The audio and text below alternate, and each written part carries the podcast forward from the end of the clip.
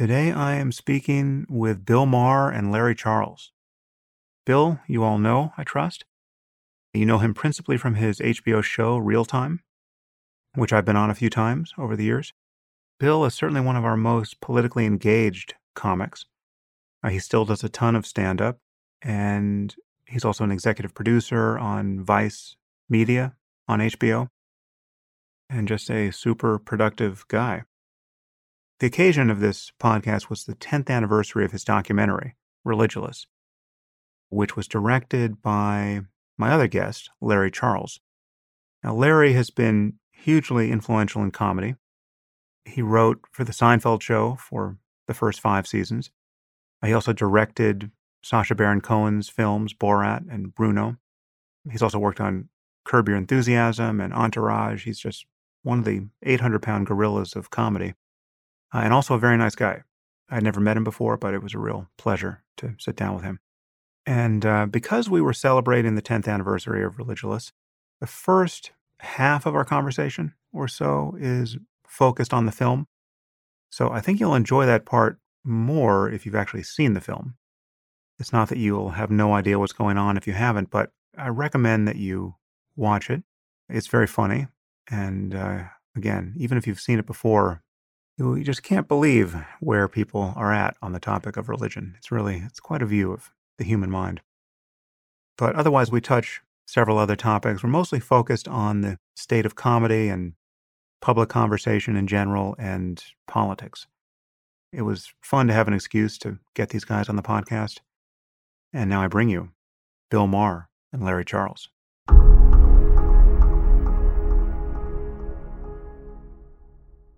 So I'm here with Bill Maher and Larry Charles which is quite an honor. We've never met, Larry, so I, am I'm, I'm going to start with you. Bill, you actually need no introduction on my show. you're, you're, you're, I will introduce you, but yeah, it will be superfluous. people out there going, "Who?" Yeah.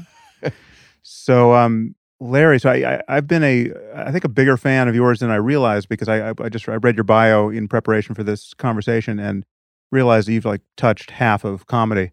Uh, so um, very in a very inappropriate way. Yeah, yeah, yeah. So g- give us your your potted bio, maybe from Seinfeld on, because it's. it's I think amazing. from Seinfeld, I thought that I was going to be a showrunner and make a lot of money and do that, and I did that for a few years, and it was a lot of fun. But I wasn't feeling any fulfillment at a certain point, and um, um, Larry David at one point came to me. I kind of had thought about directing for a long time. I was giving up on that dream as I sort of reached about 40. And Larry David literally came to me as he was doing Curb Your Enthusiasm. He was starting that show and said, Hey, why don't you direct one of these? And I became a director. Uh, so I'm a very lucky person. And from there, I met Bob Dylan, uh, which is a long story, but yeah. we wound up collaborating on a script. That we made a movie of. But while we were writing the script, I was thinking I'd go home every day and go, you know, I should be directing this movie. And how am I going to ask Bob Dylan to direct this movie? You know? And one day I just kind of blurted it out, and he went, okay. And then I directed that movie, and then I moved in that direction. I never made as much money again, but I wound up uh, be- doing a lot of cool things like Religulous as a result. Yeah. Wait, so, you didn't make money on Borat?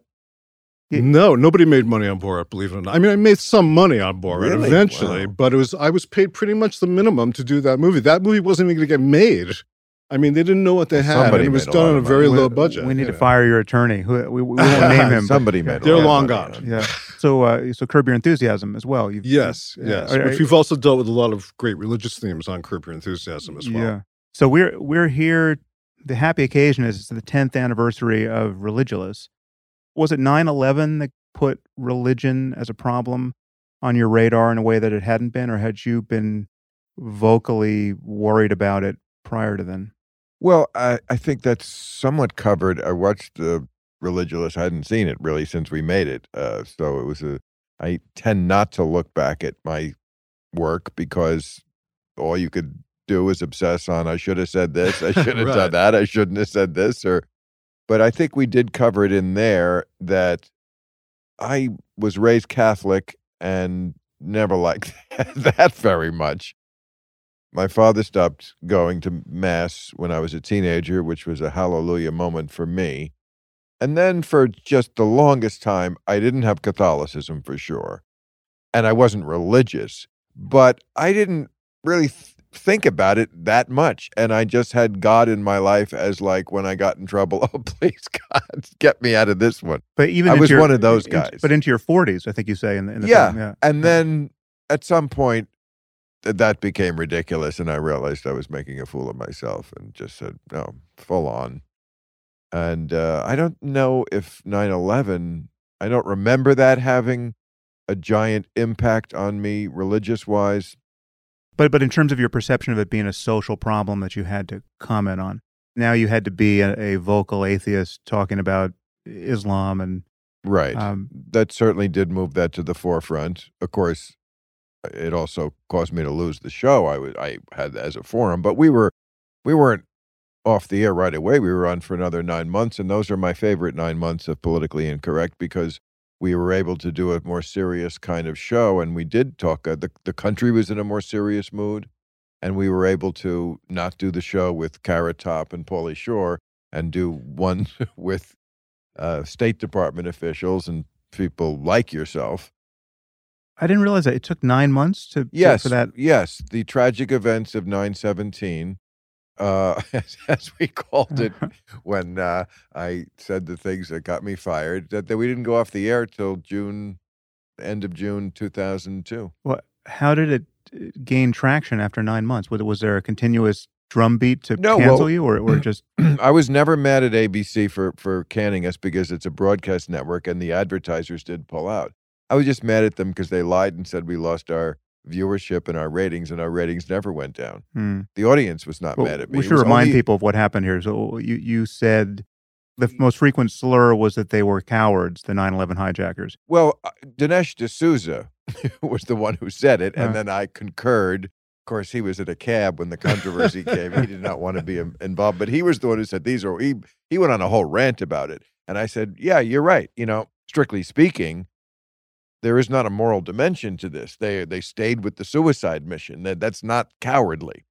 Uh, and then you know we were more cowardly. We meaning the society, not the military. That's what my enemies chose to interpret it as. But everyone knew I didn't mean that. We were cowardly, lobbing cruise missiles from thousands of miles away, and uh, that was the end of that. But yeah, we were on for another nine months, and those were good months. Those were good times.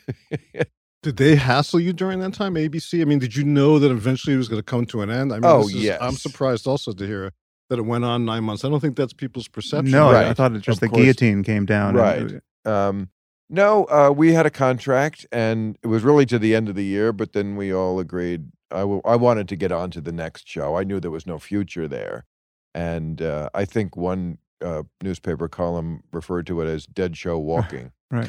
which is what it was. But it was a good dead show walking, So It liberated you in a way. in a way. Yeah, yeah. yes, it did. yeah. So now, had you guys been professionally connected before Religulous, or how did you guys? No, we did Connect. not know each other personally. We had a lot of overlap in terms of friends and colleagues, but we had never hung out or met. And the great thing was once we did, it was like, it was Yeah. very natural, Yeah. you know, as if we had known each other all those years. And I interviewed a number of directors, but I wanted to make a comedy. And, you know, when as I watched this movie last night, I realized, boy, this could have gone terrible with a director who didn't fit it. But I mean, this is it was the movie I wanted to make, but it really is uh, like any movie. It's a director's movie. It's I mean, Larry made this movie with the cuts and the pacing and There's a lot. we lot worked that on it together, but I. Yeah. I give him so much credit because there's so much funny stuff that is the result of these quick intercuts and juxtapositions and just the the structure and uh, it's not a job. Most jobs in show business, I think, yeah, I could do that.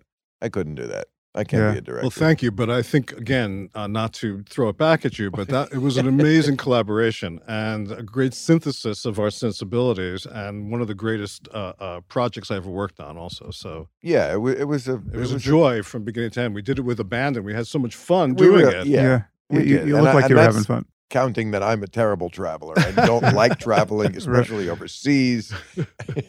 but having said all that, I'm so glad we did it, and uh, thanks for uh, celebrating it with us. Yeah. So I just watched it again as well. And I hadn't seen it since, I mean, it's been close to 10 years since I'd seen it. And we were talking about this just before the we turned the mics on that the comedy holds up, and that isn't often true. I mean, I I would say probably half the time I go back to some cherished comedy. I'm just eh, you know like to to watch with you know with with my wife who may not have seen it or with my one of my daughters. It's just eh, I mean it's Right. just this stark encounter with the idiot you used to be or or you know some time that, Yeah. that some age of the earth that has, has Or elapsed and Everything you, just moves faster. yeah Try to watch a Hitchcock movie. Uh, we just did last night And Which we, one? we, we, we, we walked out of North by Northwest Right, Walked out, right. and Yeah. that's the Yeah. best one. Yeah, you only yeah, got yeah. to north. Yeah, right. That's- Nor- you couldn't get through North. I mean, by- we you know it wasn't terrible, but Right. it was not. It was just. well, I mean, I I mean, we we've learned a lot about making movies in Yes. in the intervening years. and sixty also years. people just had a their brains. now, This is your field. You're a neuroscientist.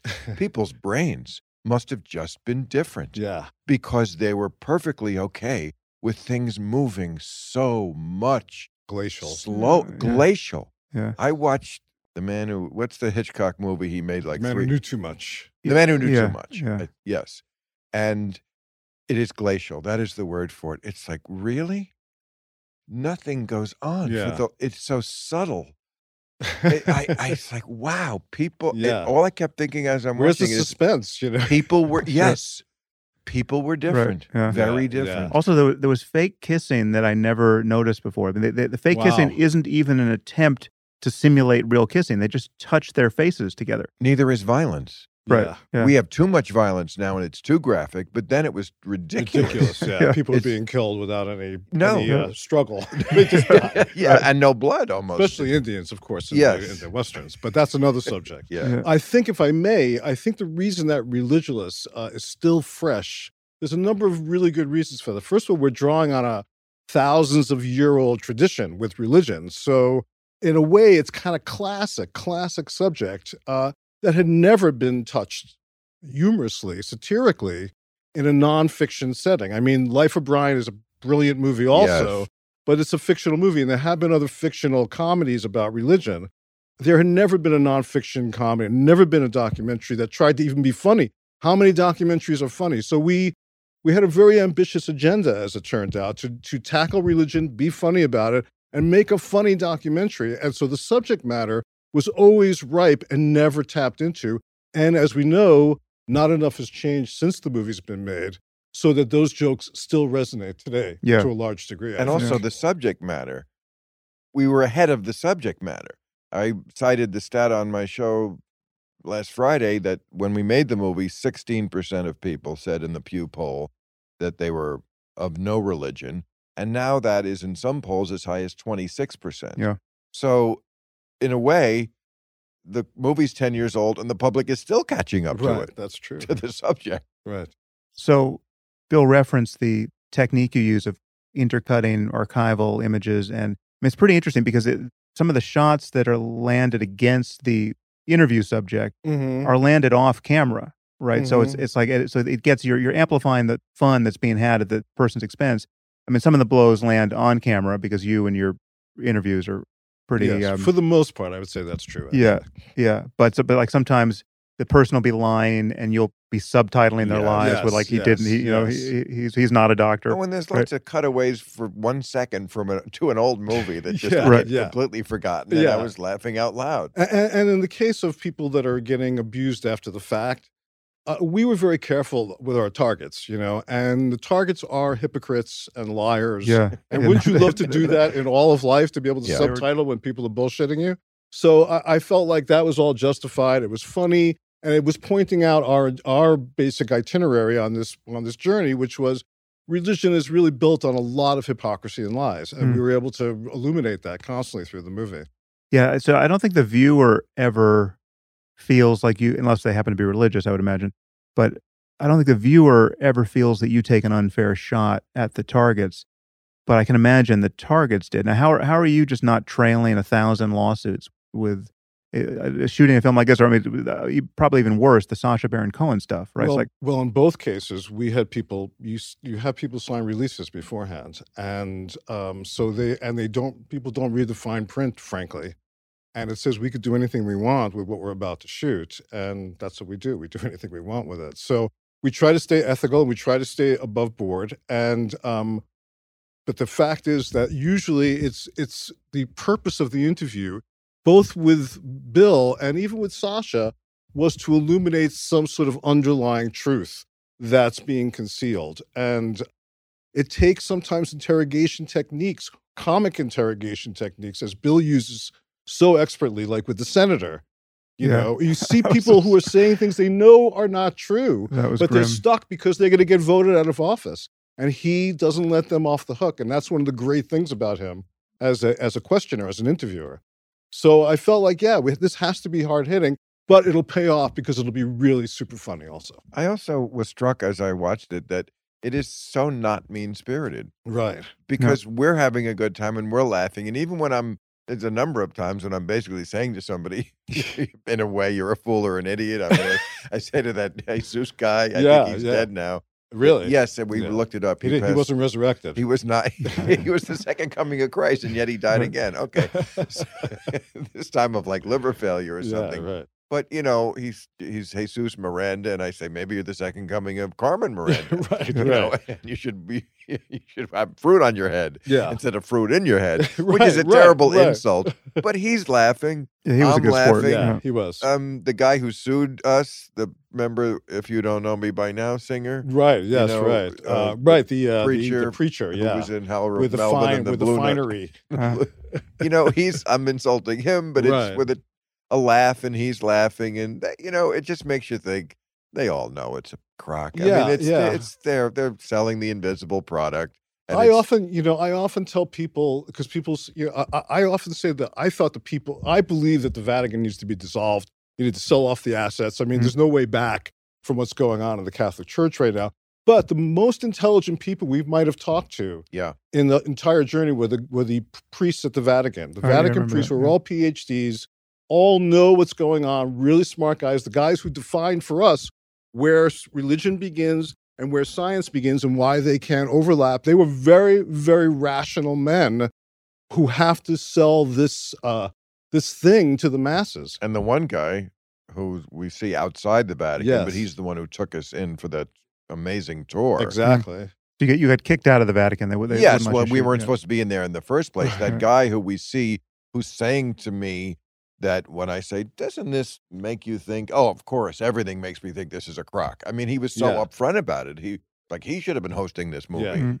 Um, but He was great. He was the Vatican Latinist. Latinist. Yeah, he did, he he translated the uh, the letters uh, either from Latin to English or English to Latin, maybe both. But that was his job. He lived down the hall Right. from He the was- Pope, and we right. were on that hall. We were in that hallway. No, I I don't. I remember him telling us that he met the Pope the first week he was Pope in 1979, and hadn't seen him or talked to him since.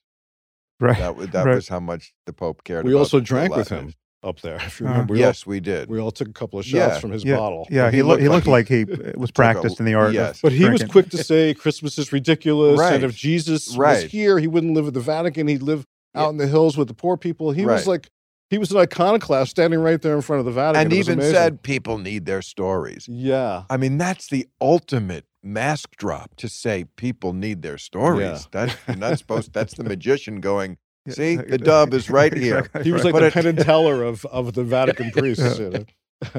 Well, there, was one guy you legitimately hated, though. The the rabbi who, uh, Yeah. At one point, you you you make the Holocaust joke. You say, "Rabbi, never again." Yeah. and then I don't know if it was you Yeah, off camera. yes. Larry off camera says something like, well, "Let's just get," and you said, "No, I'm out." Yeah, Like, like- like, like- like, I can't well, stand would- another yeah, second in this not guy's let presence. him get a word in edgewise. Also, he had just met with Ahmadinejad.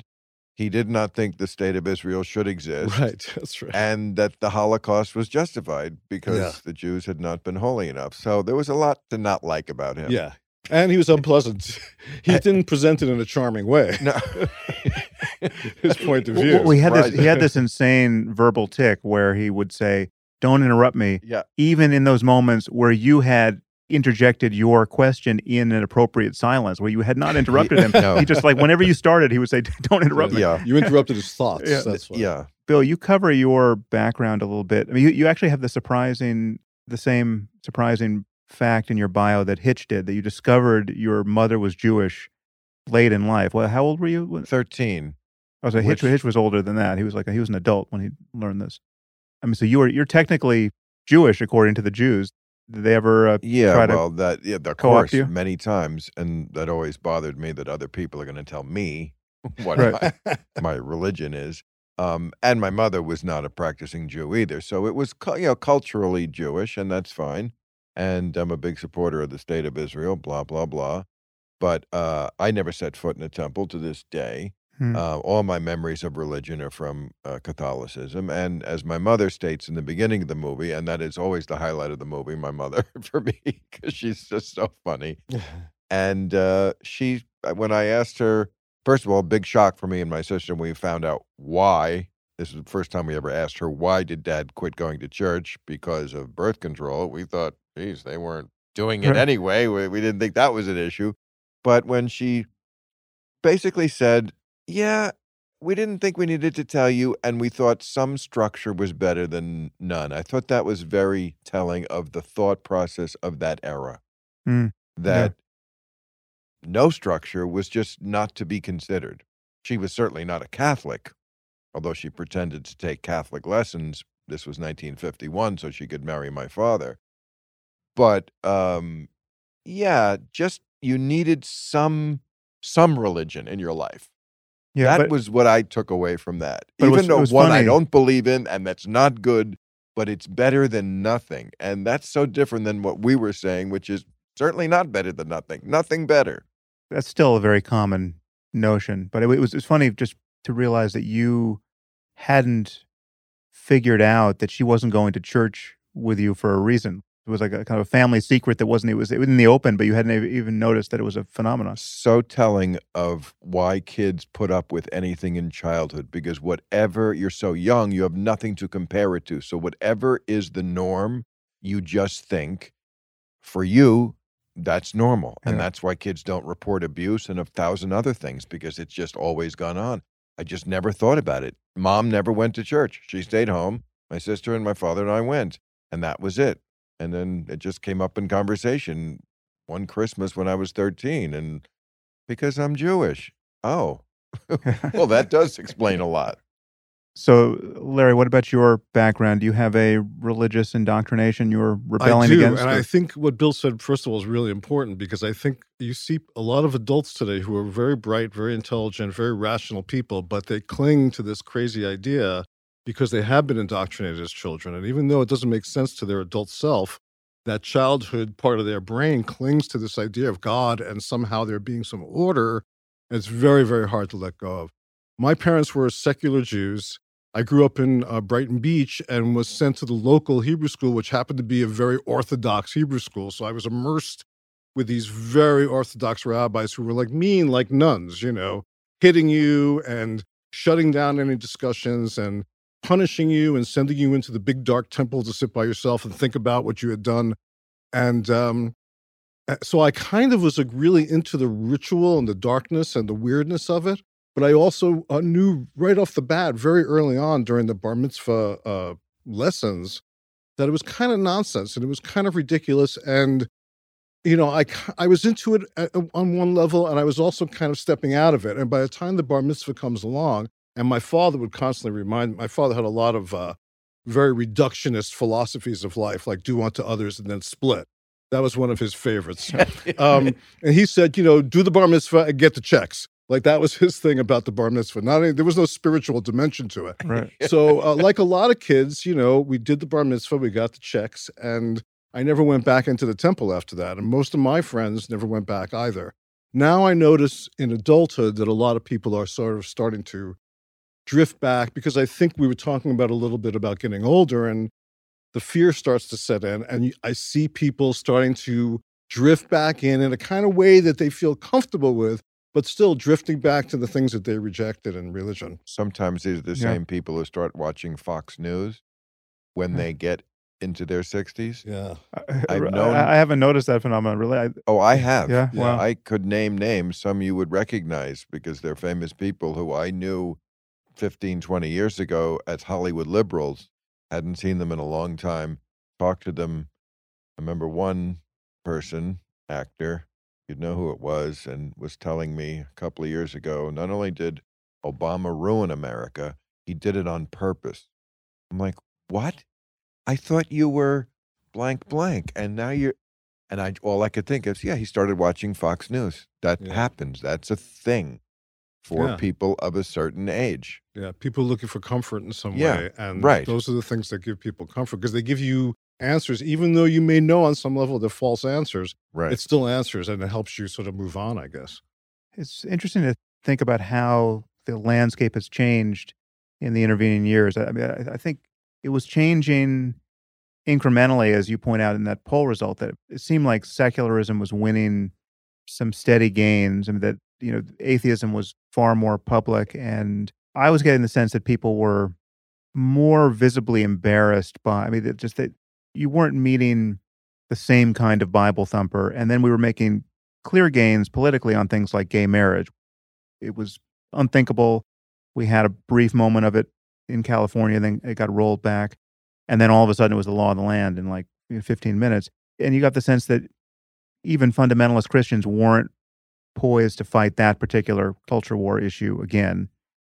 And then Trump happened, and it's like religion is just kind of a variable we don't even have to talk about. And yet, quietly behind the scenes, religious fundamentalists are getting a lot of what they want out of Trump. And it's it's like it's Yeah. like it's off. It's like you know it's it's off my radar. I'm not spending time talking about Christian theocracy. I mean, occasionally I'll, I'll hit the topic of Islam when you know something blows up, but it's kind of all Trump all the time. And yet, out of the corner of my eye, I'm seeing the stealth theocrats in the U.S.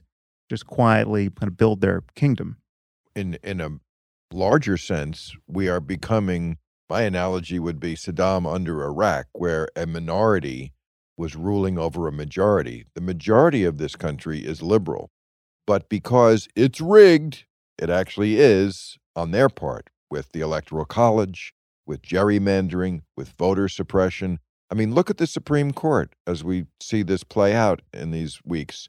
The Supreme Court should be seven liberals because two people were appointed under George Bush who did not win the popular vote. Exactly. People forget that. And now Trump has gotten two. So if the right person, if we had direct election, which we should, and the will of the people had put Al Gore and Hillary Clinton into office, the Supreme Court wouldn't even be in question. So in that sense, yes, you're right. The the right wing and the evangelicals have enormous power, but they are a minority Mm, who yeah. are now this is very dangerous for America as it was a seething pot under Saddam in Iraq. You had two thirds of the country who were Shiites ruled over by a third Sunnis. And we're like a two thirds liberal country that's now going to be ruled, well, we are, we own nothing power wise by this minority right wing base. And they are, you're right, getting everything they want. I think, if I may, I think there's like two forces at work also. To me, it seemed like from the day that Obama was inaugurated, uh, the hate uh, began to build. And the backlash was just, it was going to erupt in some way. And I think Trump is that eruption to some degree. I think also the evangelicals and the Christian right made a conscious decision somewhere along the line that they're tired of losing and they want to win and they will win at any cost and they're willing to abandon all of their morality, their false morality to win. And that's what they've done. And they've won. So I, I agree with Bill. I think this minority has kind of amassed itself and organized itself in such a way to really, as you as you called it before, a kind of a slow coup. Yeah. They keep their eye on the ball. They know how to organize on the local level, which they have done. They had a plan from 30 years ago to put this guy in the Supreme Court, the Right. Heritage Foundation. Right. You know, they groom these people, they put them up through the system, they clerk for other judges. They know exactly what they're doing from the beginning. Well, what are the liberals doing? You know, we're having a big gathering. Okay, we gathered. You know, we got our pussy hats on. We we don't do that that nuts and bolts stuff. We got to learn how to do that better if there's time because Right. it may be over now. I mean, we Yeah. may never get it back. Power begets power, Yes. as we see with Kavanaugh probably going on the court. You know, that'll how long is that going to last for? A long time. Mm. yeah.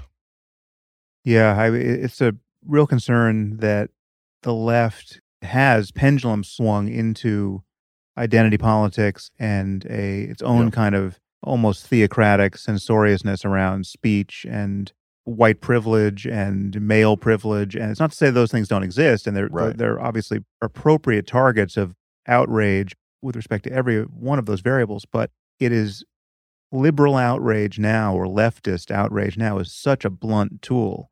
It's hitting everything with the same force. You can see how that it's just if you call enough non-racists racist enough, at a certain point they're going to say, "Well, fuck you. I'm going to vote for Trump too." It's like you're not my Well, party and, anymore. and you know? also, if I may, as Bill pointed out, I mean, we don't need to worry about Russian meddling. They have meddled with the elections all these years using the Supreme Court, the gerrymandering, all these Yep. different things were used, the Electoral College, to guarantee the Republicans would have a larger percentage of the voters than they really are, they really earned. So I think there's the, the system is so broken. It seems like who's going to yes, fix that? if, you ex, know? if just if ex felons could have voted yes, in Florida, Hmm. Many Demo- states, it would be a blue state. Yeah, I mean Exactly. they the the they the one thing Republicans are creative about is cheating. They're geniuses at cheating. if they channeled any of that creative energy into anything else, they could fix all the problems in the world. But they're brilliant at it, like the way they chipped away at abortion rights. Who would have thought some of these things? You know, uh, you can't uh, have abortion here unless the hallways are eight feet wide, and you know those kind of laws that they're always thinking up. all the environmental regulations getting Right. pulled back. Pruitt's gone. You see, the thing is, Pruitt's Mm-hmm. gone, but the environmental regulations keep on getting pulled back. We had this big moment Yes. of we were upset about the children being put in the detention centers.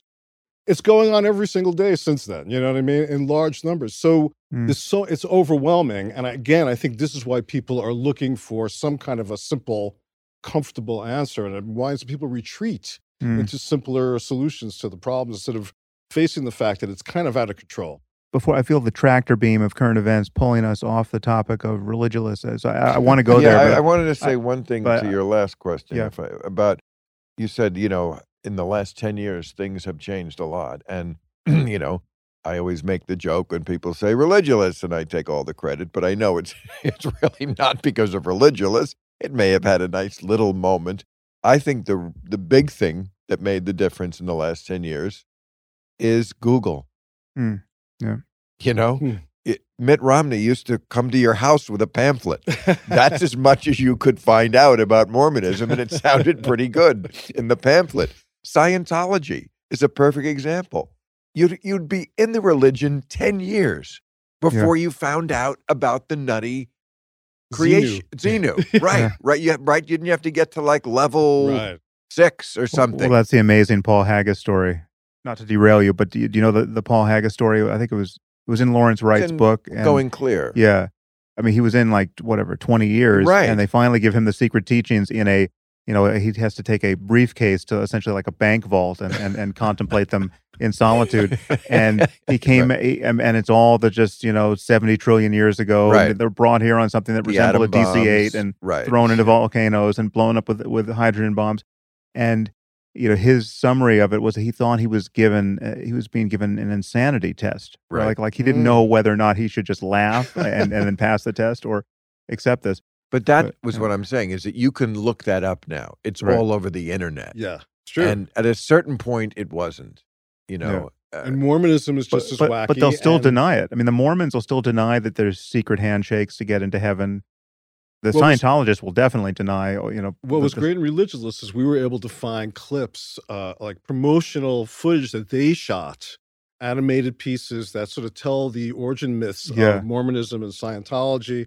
And those were they were like cart- Saturday morning cartoons, but they were real. And Yeah, they were those were, very, very uh, telling. I thought Right. they were great and they were hilarious hilarious. because it's just here they are as it is. You know, it's like we don't have to we don't have to play with that at all. How do you actually accomplish that as a director? Do you just you have some researcher who is just scouring the world? I tend to myself uh, uh, generate a lot of the the clip thoughts because I'm Mm. thinking all throughout what movies might be funny to draw on, what stuff we might need, and then yeah, I have great researchers who go out and find those clips, get permission to use them, which is very tricky. Yeah. We had all these Middle Eastern uh, clips from from various uh, terrorist organizations. It's very hard to get permission to use those things, you right, know. right. So uh, it's tricky, but that's how you do it. Yeah, it's a very uh, that's a laborious process.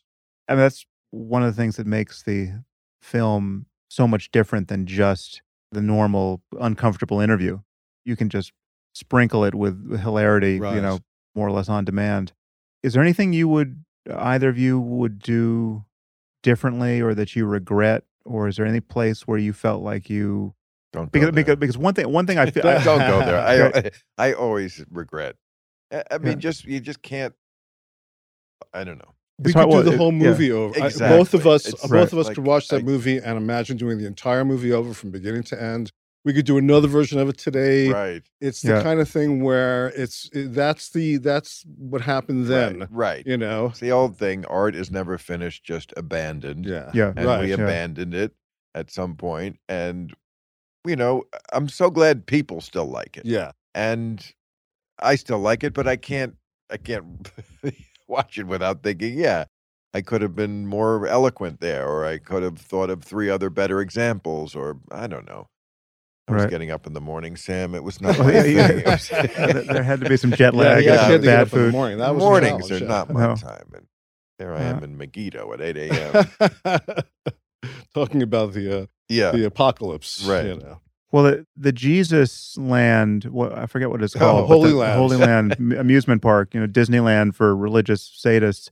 I mean, I mean, the, the, the, the crucifixion scene Yeah. there was insane. Oh, Like, I, I still can't believe that. Does it still exist? Do you think oh, this Oh, I'm thing? sure. Sure. Well, Holy Land definitely exists. Yeah, I yeah, and, in- and not only is it crazy, but it's like three times a day crazy. I mean, Yeah. they do the show uh, like you know the Disneyland shows. They Right. do them over and over and over all day long. I love that Jesus. Yeah. I, ho- such I a hope he's sweet- getting paid well because he's earning his money. I mean, that was- Lebowski Jesus, yeah, Right. he was like the Lebowski. yes. he was the dude as Yeah, Jesus. he was the- perfect. Yeah.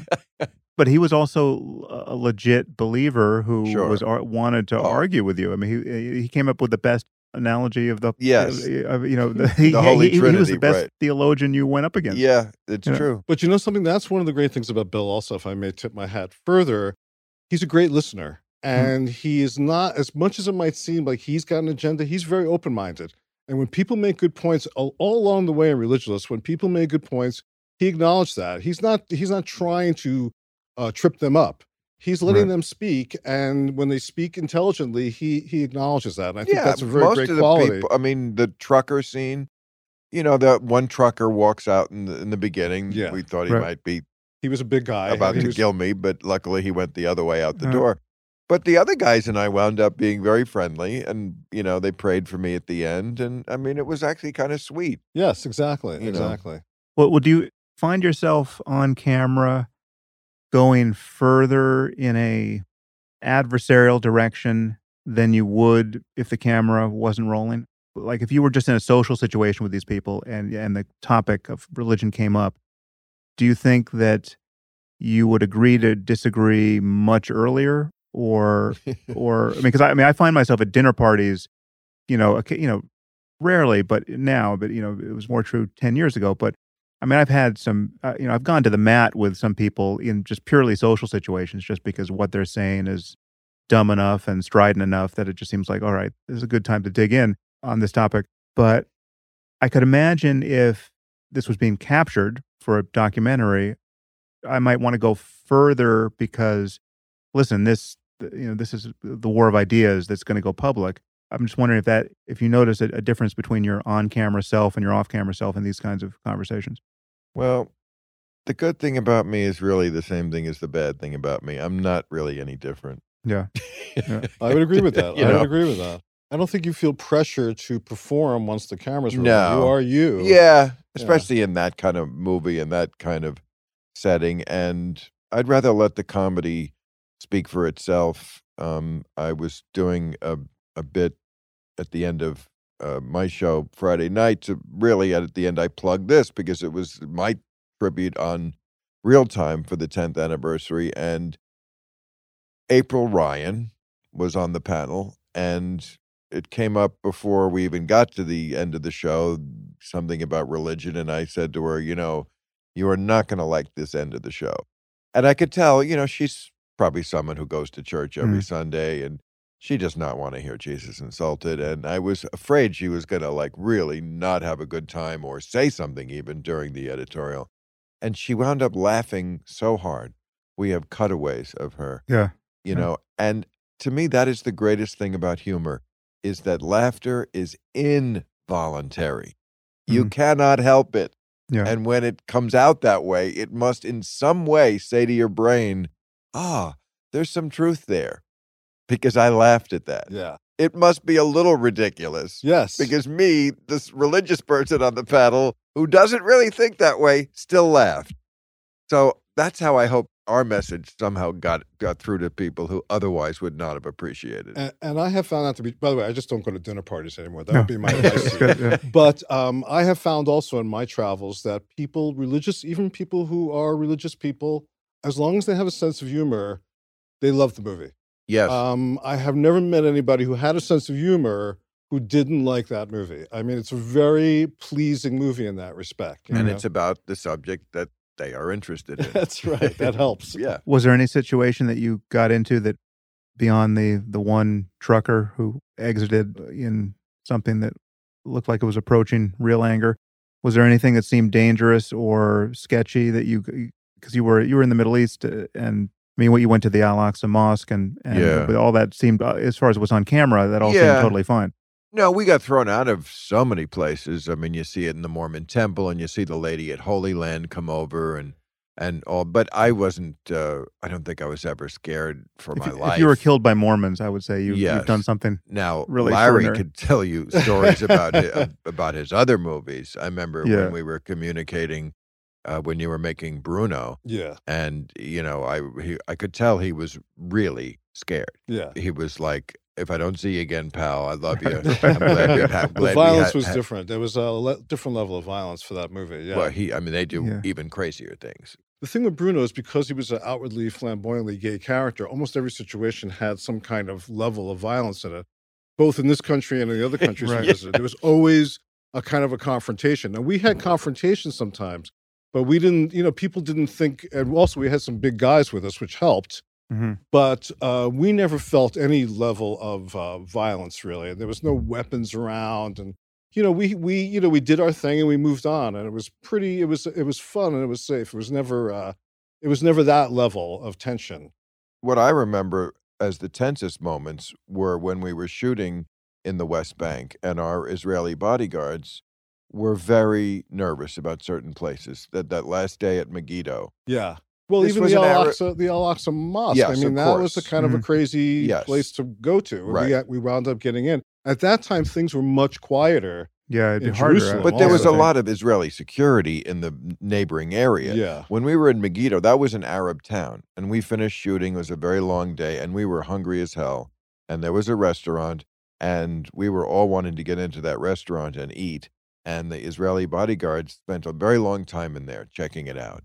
And when we finally went in there and ate it, ate the food, all I could think of was, wow, this whole thing could be solved because they wanted us to buy their food, and we were thrilled to be eating their food Yeah.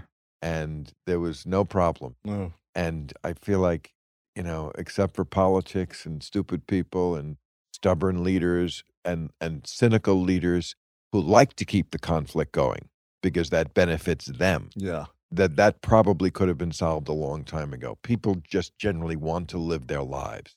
They want to open their restaurant and sell They want to go to work and they want to have their kids go to school and they don't want to be killed. and You know, just they like don't want to think else. about politics, Yeah. you know? So In Bruno, by the way, in Jerusalem, we had a very different experience. We were actually stoned by the Hasidim uh, in Jerusalem. So it was very. This is the contrast I'm trying to draw Yeah, that- between doing it with Bill That's and doing it with intense. Sacha. Yeah. And uh, Bruno was a far more dangerous shoot than Borat. There was so much. Uh, uh, uh, yeah. Borat was kind of like Religulous. People were very patient, and it was kind of sweet. Uh-huh. Uh, it was turned very dark in Bruno. There was so much homophobia, so much hatred towards the character. And he's constantly hitting on people Yeah, who yeah. are not gay, Yeah. who find that not just yeah. Yeah. something and you they- had to find people that were really vehemently anti-gay, like hunters yes, and the people like Right. that who have Right. guns. terrorists. So yeah, yeah, terrorist terrorists, guy, you know. exactly in very precarious positions, and uh, and off and like the Hasidim attacked. We had many attacks in Berlin. We were attacked in every place we went to, and the cage fights. People rushed the stage and tried to kill him. I mean, that was uh, you know, we happened to build a, a tunnel underneath the ring, so he could escape. But he left his co-star there, of course. The camera guy, so everybody was left there. But he got out, got in the van, he was gone. Oh, really? Yeah. We were all left with, you know, I had the tapes. I Yeah. didn't know. All you have to be is faster than your camera guy. And Very important. And your director. Very important. You want to be faster than the bear. Right. Yeah, and most of that Faster crew the was uh, the Religulous crew as well. By the way, very cool guys who Right. loved the traveling, and we had a great time. Let me say one more thing about it, which uh, I was thinking about on the ride over. It's a very handmade movie, you know, and and I like that. It's not slick at all. It's a very handmade product. Like even just talking to Bill in the van, and we just kind of picked up the camera and started shooting Yeah. we would just like go with the flow of what was happening. And I knew that was going to really be spontaneous and a very different quality than you normally see in movies, you know. And I That's think that another really, reason why it holds up because as the public becomes more show business savvy, they, especially the younger generation, they reject slick yeah, in a very big way. Look, they all shoot stuff on their own phone. exactly. That's the way they like something to look. So it really still looks like that. Yes, it does. It- Yeah. It's an interesting phenomenon that there, if it's as slick as can be, that is durable and good. If it's just super handheld and, and like no, no thought went into this, I'm just sticking my iPhone in front of your face and you're driving the car, that survives scrutiny.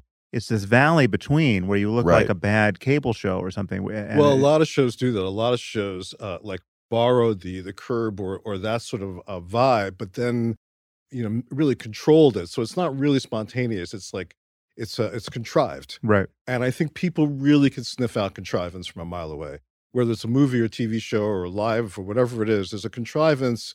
It's going to be false, and people really uh, recognize falseness. Well, they certainly still like reality shows, and they must know by now those are all contrived and false. They must know that. what is perhaps the most addictive blend because they're not all contrived. They're contrived enough to be untrustworthy, but either these people are the best actors on earth or they're not all contrived. I mean, you're getting real emotion. Uh, I don't know about real. Uh, We know how they're made. They they do have structures. They know where they're going beat by beat. Really? The- of course, and the producers say to the people, They're "I- prodding. The producers are always prodding the people of to course. They're- conflict. But yeah. people don't always know they're being prodded. They're saying, well, so and so said this about you. Well, you know, what do you think about that?" I that? think and they they're, know they're that being what- manipulated. what keeps them on the show is being the most flamboyant, the most outrageous, the most sometimes unlikable. yes, This has been going on for 20 years. Omarosa is still a- a, personality. How did Yeah. that Right. happen? Yeah. You know what I mean? But I kind of feel, if I may, it's kind of like wrestling for me. I, I feel like it's like wrestling, and the audience is kind of in on it. They Right. know it's a show. I even feel at the Trump rallies to some degree, the cheering and the craziness, which is very scary, is also like we're in on the show. We're having Yep. a good time, like yelling and screaming and being hateful to the other side, you know? So I think there is that. The audience, I think, is kind of conscious of this dynamic that's going on in reality shows and these rallies and in that kind of dynamic in general. it is like we're living in a world that has been now fully reset by we've just mentioned two of the three media forms. You've got reality television you've got wrestling and you have social media and like now that has subsumed everything. Like our, our politics is the crystallization of those three things now and it's think most of us feel this way that there's something unrecognizable about the world we're living in Yes, I was saying to Steve Bannon the other night that I thought Michael Avenatti could be the Trump of the Democratic Party, not in the sense that he's an awful person. He's not. I like him. But in the sense that he could make the regular politicians look boring and tiresome right. because he is not a politician and he doesn't play that game and he's got a pair of balls. And when he attacks Trump, he attacks him in a way that makes us liberals go, yeah, yeah, he wounds about- him. He yeah, he wounds wounds him. He goes toe to toe, insults him. You're a disgrace. And Yeah. so, He's I'm- willing to be an irritant also. He's Yes. willing to risk unlikability to make his point, which And is takes balls. to your point, that the world we're living in, that is maybe what it takes now to get elected. I don't know if the. Democrats are going to um, take to a guy like that the way the Republicans embraced Trump, but it is entirely possible. I, I I can't say I think he would be the best president in the field, with Eric Holder and Gavin Newsom and Kamala Harris and, and Elizabeth Warren, some other people who know government and have experience, and I think would be much better equipped. Hmm. But I could see him blowing through that field. Yeah, I mean, was Trump equipped? You know, I mean, yeah, that's, but uh, so it's there's a possibility there. Absolutely, I think uh, um, he is willing to play that role. And if if people cling to civility, the the ancient art of civility, Yeah. which is what you're referring to, really, as far as the the world Right. ending, that world is over. And if people are clinging to Right. civility in these processes, while Trump, you know, just sort of tramples over everything else, obviously we're, we're going to be left behind. Yeah, Mm. it can't so be guys that- like Avenatti can be leaders in that respect. You know? Well, it's it's not just civility; it's also honesty, and it's also just knowing that your audience cares that you're telling the truth or seem to be telling the truth. I mean, so like the thing that's so bewildering for me about Trump is that he lies all the time, but most of his lies aren't even attempts at seeming credible. Like he knows his audience doesn't care that he's lying. It's a different kind of performance. It's his way of saying, "I've got the power." And I can just tell all these liberal schmucks to fuck off. Well, and that's this what is how I'm going to do it. it's all about trolling. Yeah. I even think the people at the rallies half the time know what is bullshit, but they don't care because that is secondary to making liberals cry. Yeah. Your liberal tears. That's what they care more about than anything. And of course, that's wrong, but it also should occasion liberals to look in the mirror a little bit and just ask, why are we this obnoxious? And this is Mhm. my team, you know, but I'm sort of a man without a team, kind of the only Yeah. one on TV now, because I will go after the left and a lot of them hate me for it. But they do need to look in the mirror and ask, why are people wearing t shirts that say, I'd rather be with Russia than the Democrats? I'm not saying they're right or they're smarter than us, but I do understand why liberal, why conservative people sometimes just look at some of the excesses on the left and go, you know what? Trump's crazy, but you people are crazy in your own way. Mm. And I like his crazy better. At least it's fun. You And look- people are just buzzkills. And let's Mm. face it, I mean, in my opinion, watching what's been going on, I mean, if it wasn't for Michael Avenatti and Ronan Farrow, where would this country be right now? None of these kind of things would have come up.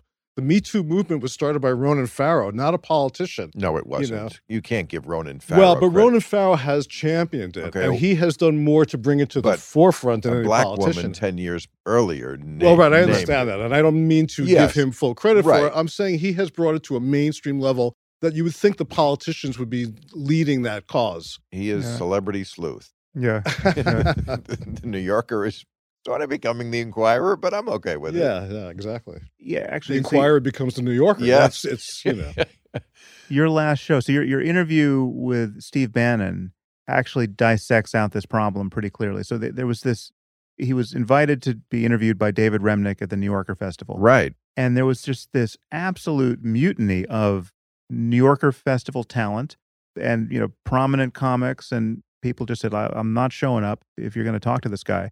Let's say it was a judgment call about whether or not to invite him. I, I can I can understand why the New Yorker might have said we don't want to talk to Steve Bannon, but once you invite him, the idea that you have so little faith in your set of ideas and in David Remnick as an interviewer that to have a conversation with him is just pure liability. I mean, it was just like it was a spectacular own goal of the left where they disinvited him and he just owned the New Yorker just without even getting on an airplane. And the fact that you had him on the show and you had this perfectly benign and sensible interview just showed what an insane miscalculation the whole New Yorker thing was. I mean, it was just Yeah, completely people- fine that you interviewed him. Yeah. People like that interview. I was Yeah. very tough on him in a way that didn't offend him. He likes to joust. Yes. The first thing I said to him was, This says a lot about why your team wins. Hillary Clinton never came on my show. Took me eight years of begging Obama to do it, and I'm on their side. Right. They're too afraid to. They're afraid to even come on a show with somebody who's generally on their side. And I don't think it's because they're afraid they can't defend their ideas. I think it's because the left are a bunch of pussies who let themselves get bullied by this. I think it's a not a majority. I think it is a minority. It's the the very far left. It's the people who, when Matt Damon said, I think we can all agree that a pat on the ass is different than rape. Right. Who went, no, we can't agree on that. How dare you, Matt Damon? Shut up. And I'm like, I've never heard a least, a less controversial statement than Yeah, that. yeah. But that fraction that has lost its mind about degree and many other basic tenets of rational thinking, they intimidate a lot of people. And Yeah, people are at the point where they yeah. just don't want to say anything. Matt Damon's comment after that was, I think I should just keep my mouth shut. And that's a very dangerous place to be. And that's a very dangerous type of censorship, not a government censorship, a censorship of the social justice warriors, where people just are like, you know what? Even when I say the right thing, I'm wrong. I'm just going to shut the fuck up.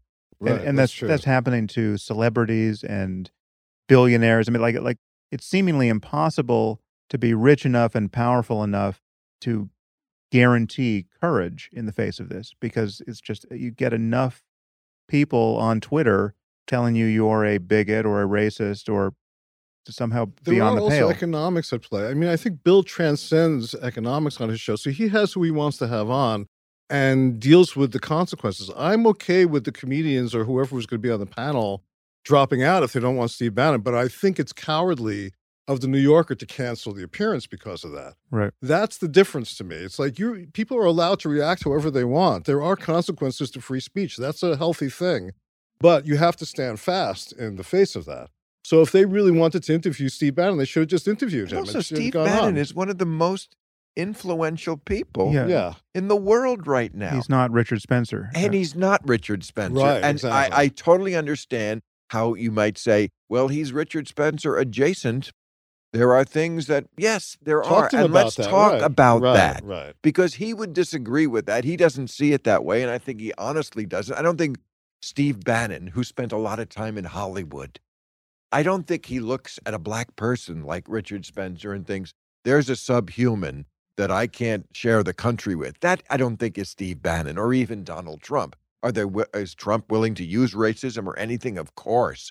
But Steve Bannon has a real philosophy. It may not be your philosophy or, or even the right philosophy, but I, I was sorry we ran out of time because I was about to get to the area, immigration and so forth, where Steve Bannon and I share some ideas, as you do, I think. I Right. think we would all say that Europe, you know, he spent a lot of time in Europe recently Yeah. with, with their movements, and they, some of those far right movements make me nervous too.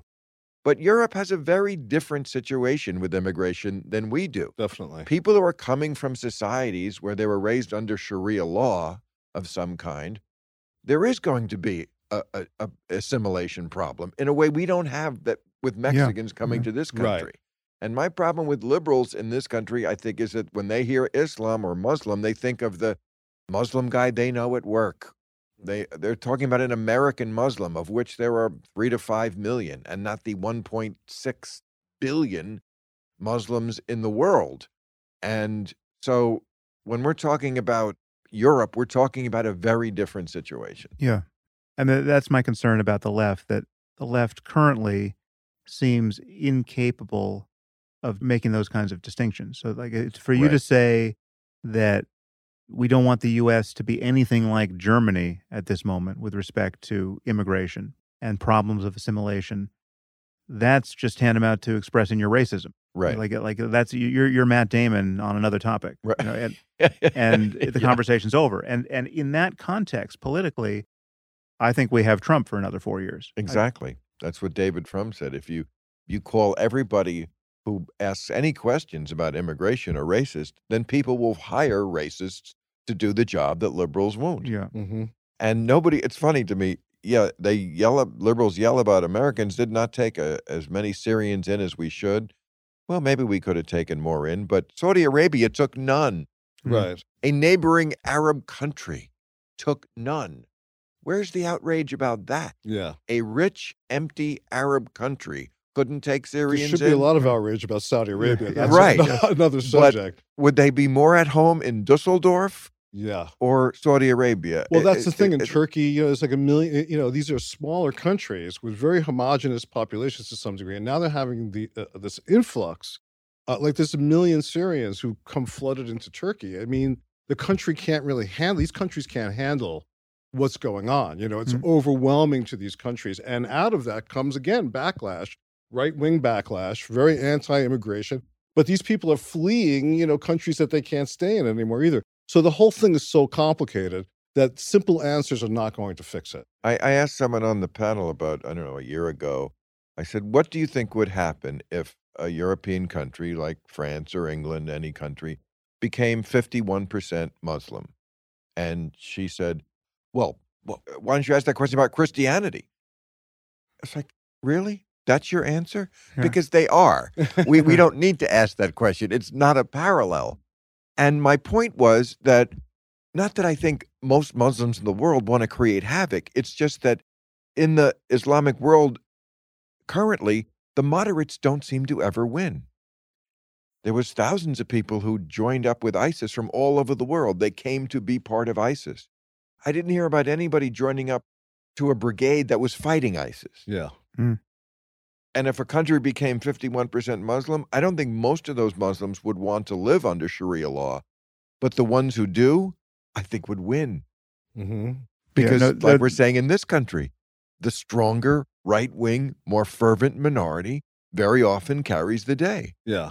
there are a few data points in the UK that summarize this problem in microcosm. So there was one point at which there were more British Muslim citizens who had gone to fight for ISIS than in the British armed forces. Right. So, No. yeah. Yeah. That's that one right? data point. The other is that when you you must have heard this, the poll question to um, British Muslims, I think 18 to 24, it might have been uh, every age, about whether or not homosexuality is morally acceptable. The percentage saying yes, it's morally acceptable is zero. Right. Right. Like, and you, and as you know, there is no question so outlandish that you can ask in in most polling contexts that gets you a zero response. I mean, if you ask Americans, you know, do you think alien ships have landed and the and these beings walk among us? You're going to get 16 percent or so saying that, the, Right. that's happened. Right. Yes. I mean, it's just you, you Yeah, can't. zero. Yeah, you got to you got to work long and hard to get a really- zero yes, response. yes, that was hard. Yeah. That is it's hard. hard to reach zero. But- And and I know that liberals blow a gasket if you use that phrase "no go zones." I'm not sure Mhm. what the actual phrase, the, Yeah. right phrase would be, but how about a neighborhood that scares me? Right. Don't know, want to go zone. Because I walked in one in London Yeah. a few years ago, and Yeah. I don't know if that means a no-go zone, but it looked uh, scary. May, maybe I'm conflating that with what I saw on the 60 Minutes episode, where because I didn't see this, but it was on 60 Minutes, where there's a woman in a miniskirt walking down the street, and all the men are screaming at her, and she turns around and goes, "This is Britain, Yeah. Mhm. but Right. not in that neighborhood." Right. and they were and they were harassing people with drinks they were harassing people they thought were gay um so yeah that that's something we don't have in america Yeah, no, there's been a lot of that. There's been people who have gone walking while Jewish in Paris and been Right. spat upon. And but again, to talk about it in the way that we are now is to sound like you're getting your news from Breitbart, because this is not the kind of thing that gets honestly written about in the New York Times or I mean that you you can read articles. eh, There, there could be some well there could be some terrorist incident or some honor killing or something horrific where in mainstream papers like the times or you know the guardian you'll get not only no mention of islam or religion clearly they're writing around it in the most acrobatic way well i think what they do is they report i do read a lot of incidents in the new york times about things that happen in pakistan for example Yeah. and they're horrific they just don't then incorporate it into a big picture Yeah. they will report the story for example i remember reading this one where a kid i'm pr- pretty sure it was in pakistan misheard the imam in class who said if you don't believe in the prophet raise your hand. Right right. and he raised his hand. And of course this was not good. Uh, but he thought the man had said those who do believe in the prophet. So it Yeah, was an honest mistake. this is the so most did the consequential game of simon thing. says ever yes. right. He did the only logical thing. He went home and cut his hand off. Right. Yeah. and brought it to school the next day where they were very crestfallen about it. I'm kidding. They gave it a hero's welcome and said he was a brilliant kid who did the right thing. So they will report a story like that, but then they won't, you know, sort of. That's different though. They'll report on the mayhem in Pakistan.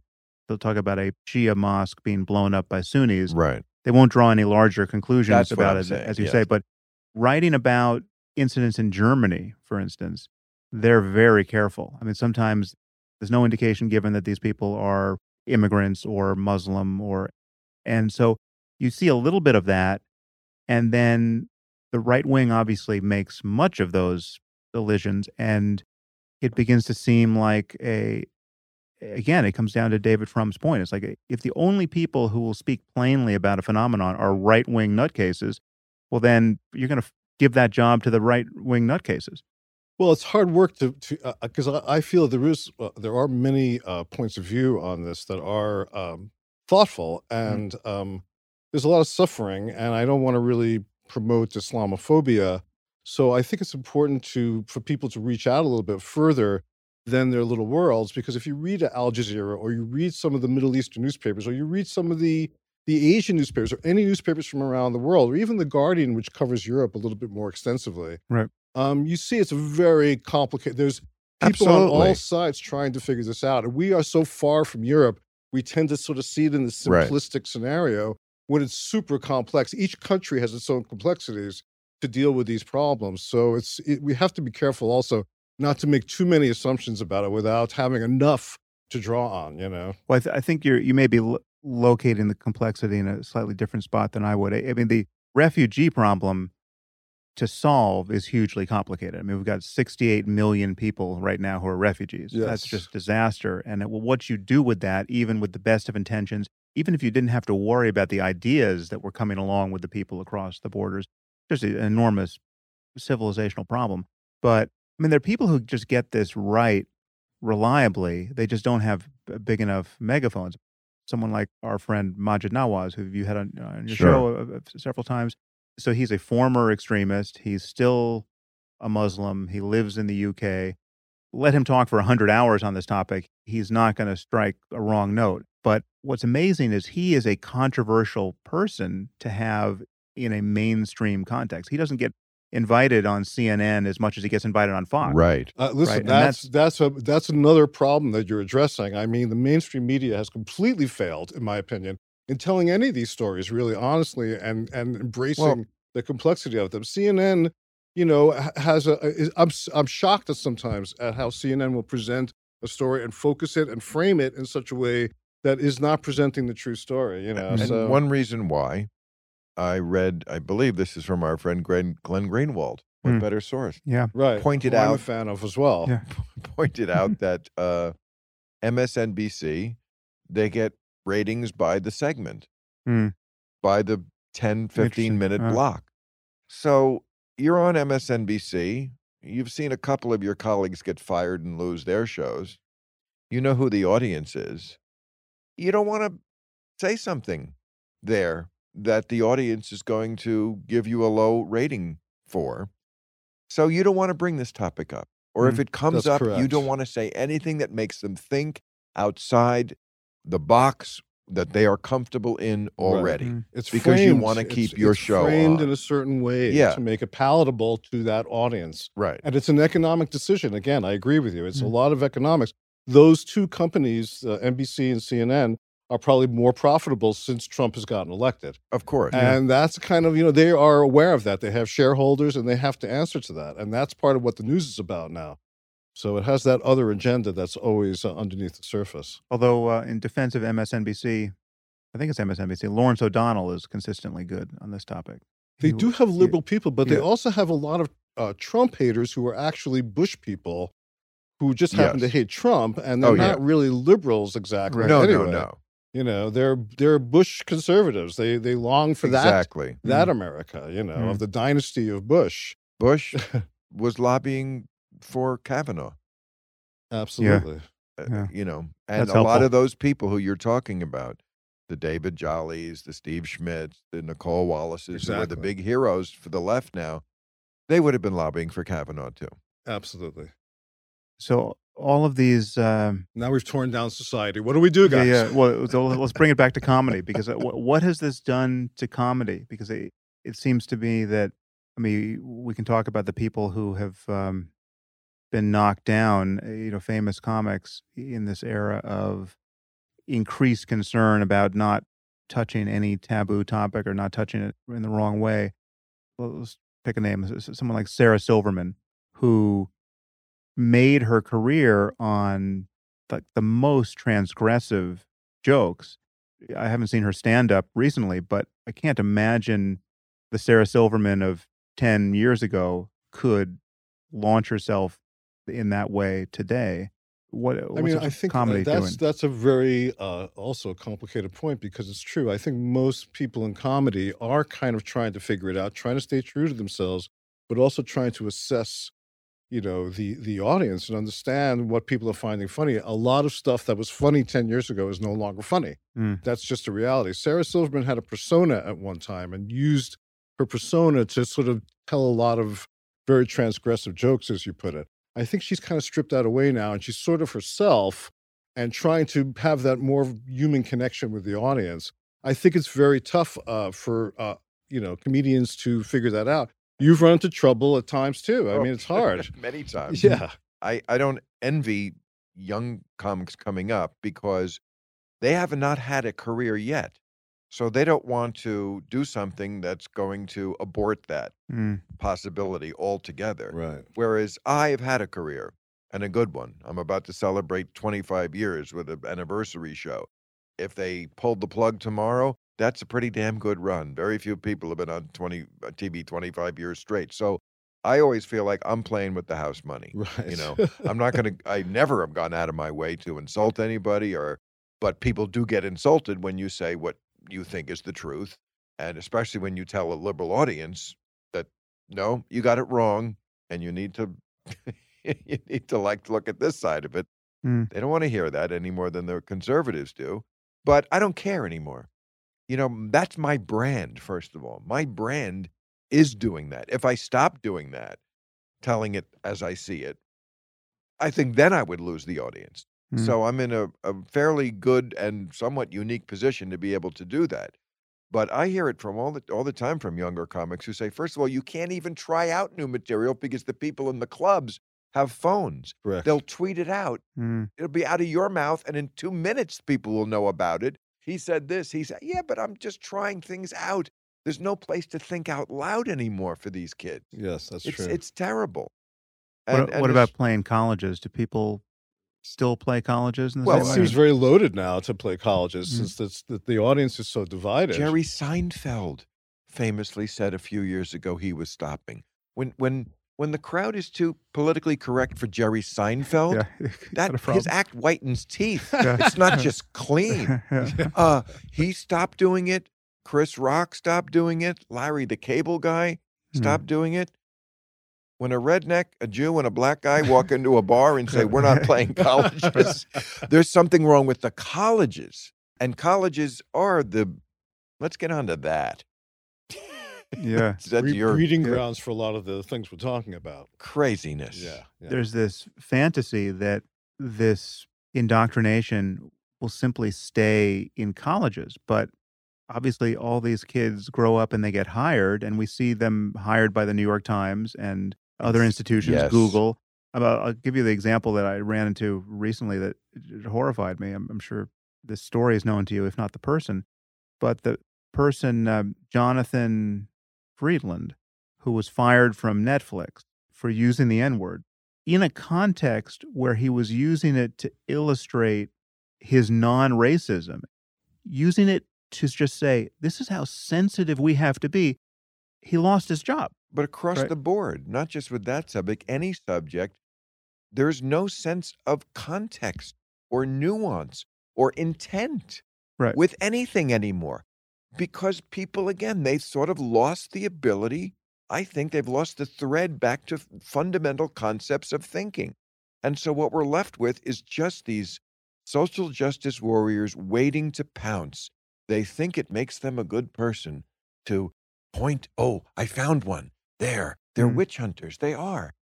Yeah. Found some guy who said this, or he fat shamed or he did. But but Jesus, Well, and also you as guys that grew up it's in the 60s and 60s and 70s to think that the left is now the thought police Right. is, is Yeah. just It- kind of blows my mind. It you know? does. Right. It's it's terribly disappointing. You're exactly right when you put it that way. That that these were the free thinkers. Yeah. you mentioned the crucial word for me, which is intent. The people who called for his head knew that he didn't intend any offense by it. In fact, to- Right. to, to the opposite. I mean, they knew he was the least racist guy you're going to find. They knew it wasn't an expression of racism, and yet still they wanted the sanction to hold because of the magical They- properties of the word. They just want to carry pitchforks and torches and storm the barricades and, and find a bad guy. And half the time they're so lazy, they do it at people of the, on their own team. Yeah, that is That's lazy. You're That right. is what it is. Let, let's fight this battle far behind enemy lines Right. You're so with right. people who are actually on our team. which only the left does. I mean, that's another Only the pa- left. part of the asymmetry here between the left and the right. I mean, the- Right. the, left will just kill its own in a way that the right doesn't. The right prioritizes these battles. No, the, it, it's it all I believe started with the way that they parents have raised their kids, especially I think the upper middle class white folk. I think of that famous viral video that we saw from Yale University a couple of years ago, where the Yeah, with, kids are screaming Nicholas Christakis. Yeah, he's been on the podcast. at the whose wife wrote the yeah, little yeah, Erika. Yeah. email that just basically said, "Hey, let's not blow a gasket if somebody has a Halloween costume this year that's a little politically incorrect. Yes, if a white girl dresses up as Pocahontas, it's not the end of the world." And these kids are screaming, not even at her, at her husband. Mm-hmm. this is not a safe space. Who raised these monsters? They're monsters. Such a Yeah. sense of entitlement yeah, and we've had some you know people work at our show young people in the you know important jobs sometimes because you're working with scripts and stuff and they're very bright we're not going to hire someone who's not bright and they're even aware that they have this giant sense of entitlement and they can't quite process it if you tell them they did something wrong they know they're going to have to learn but it just doesn't quite compute that wait i I did wrong, but I get A's, and I my parents always fought with the teacher. That's that's the problem. The our day, the the parents were allied with the teacher, That's right. That's and right. now if the kid gets a D, it's the teacher's fault. yeah. Yeah, and the teacher will get fi- if the teacher brings up even a subject in a discussion, like in a social studies class or a history class. You see teachers getting fired all the time now in various schools around the country because they bring up just a subject or they're using an example of something, and that alone could be enough because of the social media for it to travel like wildfire, and the parents get upset, and the the school board feels compelled to do something, and you have these incredible injustices taking place all over the place. It's not a Mm. healthy place for society to be when everyone is afraid to say anything. Conversation is the only corrective mechanism we have. If you can't influence other people's behavior through conversation, you either just have to suffer it in silence, or if it gets bad enough, you have to use force or get the state to use force. I mean, it's just, we don't have any other tools. Don't you think we're at that point? I mean, do you really feel, uh, do you guys feel that there's any way to reconcile these two sides at this point? It feels like that division is like so is, is ingrained in the new America. You know, that's the new America. uh, These these various factions really in a- actual complete opposition to one another. I don't see like America like unified in any way going forward. You know, Well, uh, uh, oddly, they kind of come together on the project of destroying free speech. From the Mhm. right, you have Trump calling fake news, Mhm. saying the press is the enemy of the people, threatening maybe we should shut down MSC, MSNBC or NBC or whoever. You know, maybe the failing New York Times should be. You know, we'd be able to sue them if they say something they don't like. I don't like about. Okay, and then on the left, we have the kind of censorship we were just talking about right, right, what's left in the middle? Nothing. yeah. Yeah. Well, the, I mean, the middle is not as sexy politically. I mean, you can't get people to scream and give up their day to protest for the middle, but the middle is the only space where honest, sensible, rational conversations are happening. We- Right. We have to figure out how to promote the middle so that it becomes It's being shouted attractive enough. down by both sides right now. That's that's certainly evident. Um, the middle is not being listened to, and the middle is being too, I think, too civil in its approach, while the two sides on either side of it are going crazy, you know, and metaphorically arming themselves for the battle to come. I don't know? even know where the middle is anymore, or the left or the right. I mean, America is to the left of Canada on immigration. As much as we put kids in cages, our immigration laws Hmm. aren't what Canada's are. Canada doesn't have what Trump would call chain migration. Um, it's mostly based on skills who gets into Canada. It is different. And it is, we are to the left of them. We are to the left of, I think, a number of European countries now who have banned the burqa. Right. You know, Denmark, which I think of as a pretty liberal country. Yeah. Den- Denmark. I, I think the flag is like lesbian scissoring on it. Uh, you know, that, that is not a conservative country. Italy, Belgium, France. You know, the, the prime minister of Denmark said something like, We need to see your face. We consider this a value in Denmark. I don't think this is a giant ass. We're face people. Yeah. you know? I mean, you're coming to the melting pot, melt a little. I, I, I always say, I think it's great when uh, a Muslim becomes like the London mayor, uh, uh, when they achieve high office, because then Muslims hear, they have to hear him say, he's against them wearing a, a, a burqa, Right. against face coverings. But when you're in a high office in a Western country, you have to espouse, and I'm sure he really believes it too, the things that are sometimes antithetical to what goes on in traditional Muslim societies. And it's important that Muslims all over the world hear, oh, there's the mayor of London. Yeah. And he's a Muslim and he believes in the Western values of free speech. But and- that's exactly it, Bill. I think the Western values. well, I was in Saudi Arabia this year and I spoke to a comedian who wears a veil, you know, and I thought that was fascinating. I met this woman, she wears the veil and she's a social media comedian, many, many, like millions of followers, you know, Right. in the Middle East. And she was saying that it's a on stage. she doesn't go on stage. She doesn't go on stage. It's all social media stuff. There's in, in Saudi Okay. Arabia, women aren't allowed on the stand. There's only two stand-up clubs in all of Saudi Arabia, as Huh. you could well imagine, and it's all male. So women aren't even allowed. But she does the social media thing. A number of women do the social media thing in Saudi Arabia. This one wears a, veil, and she's very funny. And the thing is that she talked about Is she identified? I mean, do people know who she is, or is she kind of anonymous behind no, she has. She they know she is. She's Uh-huh. not anonymous at all. But she, her personality, part of her personality. And if you saw her, you could imagine her without the veil because she has a very upfront comedy personality. She just wears the veil. And her thing is in Saudi Arabia, you're going to be abused. You are a second class citizen if you're a woman. And this is a way to sort of neutralize that that thing in Saudi Arabia. And you can understand that. Now, once you get to London, which is a more enlightened Western value society, you would think things would relax uh, to some degree over time there. And I would imagine it might if if assimilation is allowed to take place in some reasonable way. Hmm. But in Saudi Arabia, it's almost like a protection. You know, it's almost done to sort of neutralize the uh, the the, uh, the sexism, the violent sexism Yeah. that takes place there. Yeah. Which is itself not a good advertisement for the norms of that religious culture. Yeah. I mean, like there's well, there's why a, are we getting so friendly with Saudi Arabia? I mean, they don't really stand for anything we supposedly stand for. Now we're best friends. Trump said he was in love with Kim, Kim Jong Un. Jong-un. Oh, yeah, yeah. that was a, that was a bizarre Why? I mean, Yeah. it's just speech. because the president is a stark, staring lunatic, a raving, lying, chock full of nuts. Yeah. It's yeah. i- i- If if any president who we know acted like that, like just one Yeah, day, just Yeah. once, just one thing, Just Yeah. one statement. The, right. at the Can end, you the end of the imagine? presidency. yeah, Yeah. we yeah, it's would- always interesting to go, well- what would happen if Obama had done Yeah, that? well, Yeah, Because Obama's he would- tan he'd- suit. he'd I be mean, the hung. tan suit is the reference point. Right, We, yeah, we the- spoke for a week about his tan suit. yes, Yeah. tan suit. It's a very strange place. This is something I once buttonholed you about ambushing Mark Burnett to get the Apprentice tapes released. I know these tapes exist. I have multiple confirmations from people Well- who've just talked to him directly. It's Like, well, what? apropos of why we're here because he's very religious. Yeah, yeah.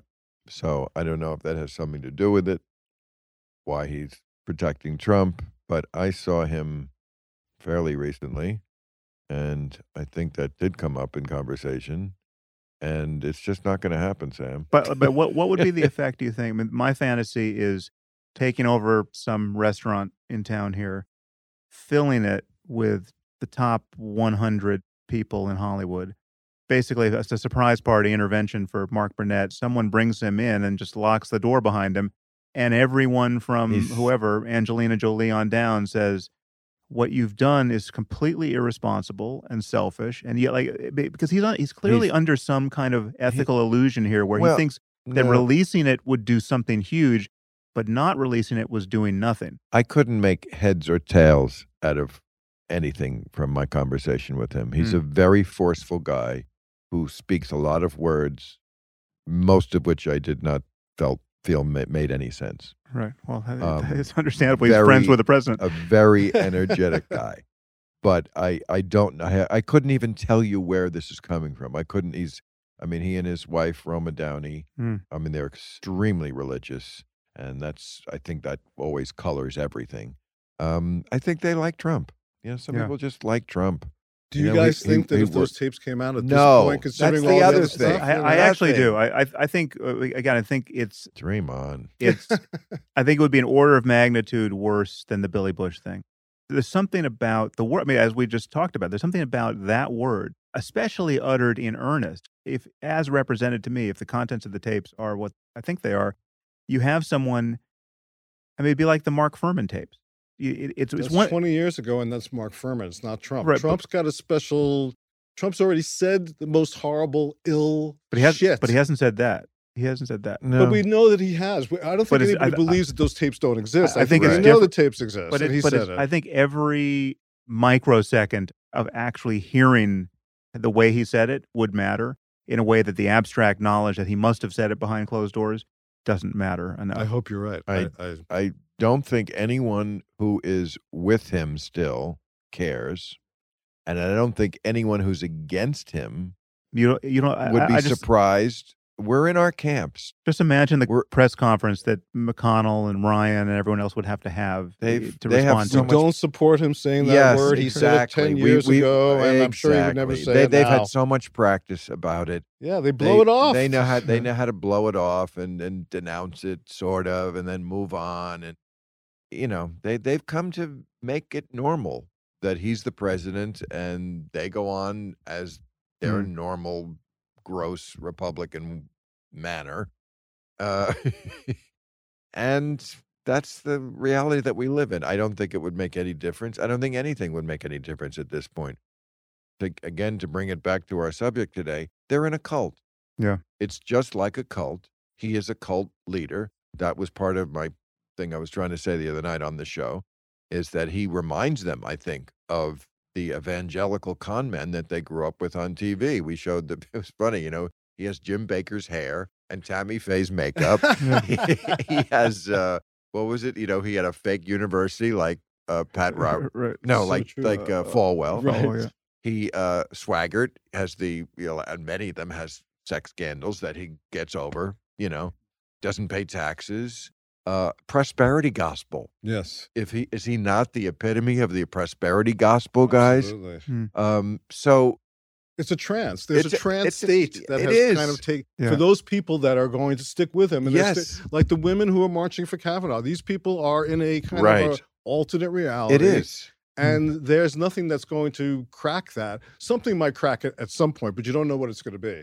Uh, it might be something totally inadvertent. But as of right now, unless the Democrats get the majority, which they No. don't seem really committed to doing what's necessary, you're not going to have anything change after 2018. That is a subject for you or Andrew Newberg, member in the movie? Sure. The guy who would you know Yeah, him? the He's- neu- he's neurotheology, yeah. working your side of the street, Yeah. right? Isn't he? Yeah, yeah. your side of the brain. Yeah. yeah, uh, that's a study for brain people to know what goes on. The God gene guy, Yeah. remember that? Right, Yeah, Dean course. Hammer. You know, yeah. right? Yeah. That that what turns in David the, Dennett also. David Dennett, if you remember, we spoke to him at Tufts University. He said people want to believe in belief.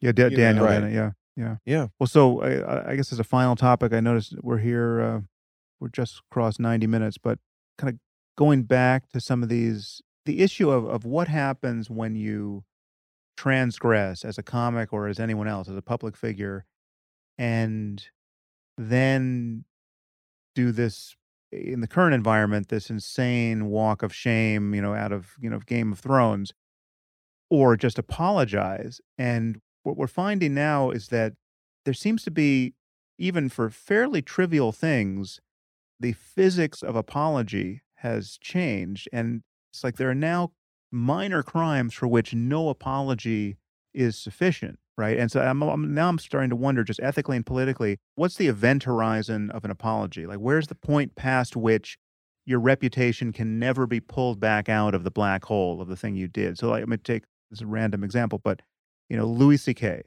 is there an apology that would be sufficient to fully reboot his career? So like without residue Well- like he could just start again and he's he's back in the fold. Okay, but when you use him as the example, I mean, it eh, doesn't really track with what the first part whether you were saying because at first I thought you were talking about when people say something that's fairly benign. no no I, I- went for i went graver than i right. was, indicating But he didn't yeah, just say right. something No, fairly no. benign. He Yeah. not only exposed himself, but then according to some of these women, had his management retaliate and So, so a more minor version of this would be maybe Kathy Griffin is an example where it's like a joke or her attempt at some political statement that was more or less universally perceived to have crossed some kind of line or was in bad taste or was just ugly or just not funny. It went over like a lead balloon. And why is it so hard to successfully apologize? Which I mean, everyone makes mistakes because they don't want to hear an apology because we are living in an age now or a country where just saying and that, that's a very much of an outlier an example Kathy Griffin, because that has to do with threatening the life of the president not that she ever really did of course but it does get into that area which as much as I hate Trump I even thought you don't do that Right. you just don't do that but take something like a incident I cited a few weeks ago. Amber Heard, the actress, tweeted out, "Hey, there's a ICE um, traffic stop I noticed here on whatever avenue.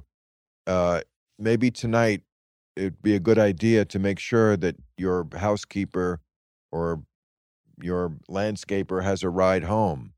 Which I thought was very helpful, Hmm. but of course was Interpreted. horrible, I f- I- I- racist monster. I miss this. So, so just the fact that she would have a landscaper or a housekeeper was like there's J- just an well, no. ejaculation of privilege fact, just assuming, Sam, that landscapers and housekeepers are not Hasidic Jews. would- that was the joke I made. I said, yeah, there's so many Jewish gardeners in LA.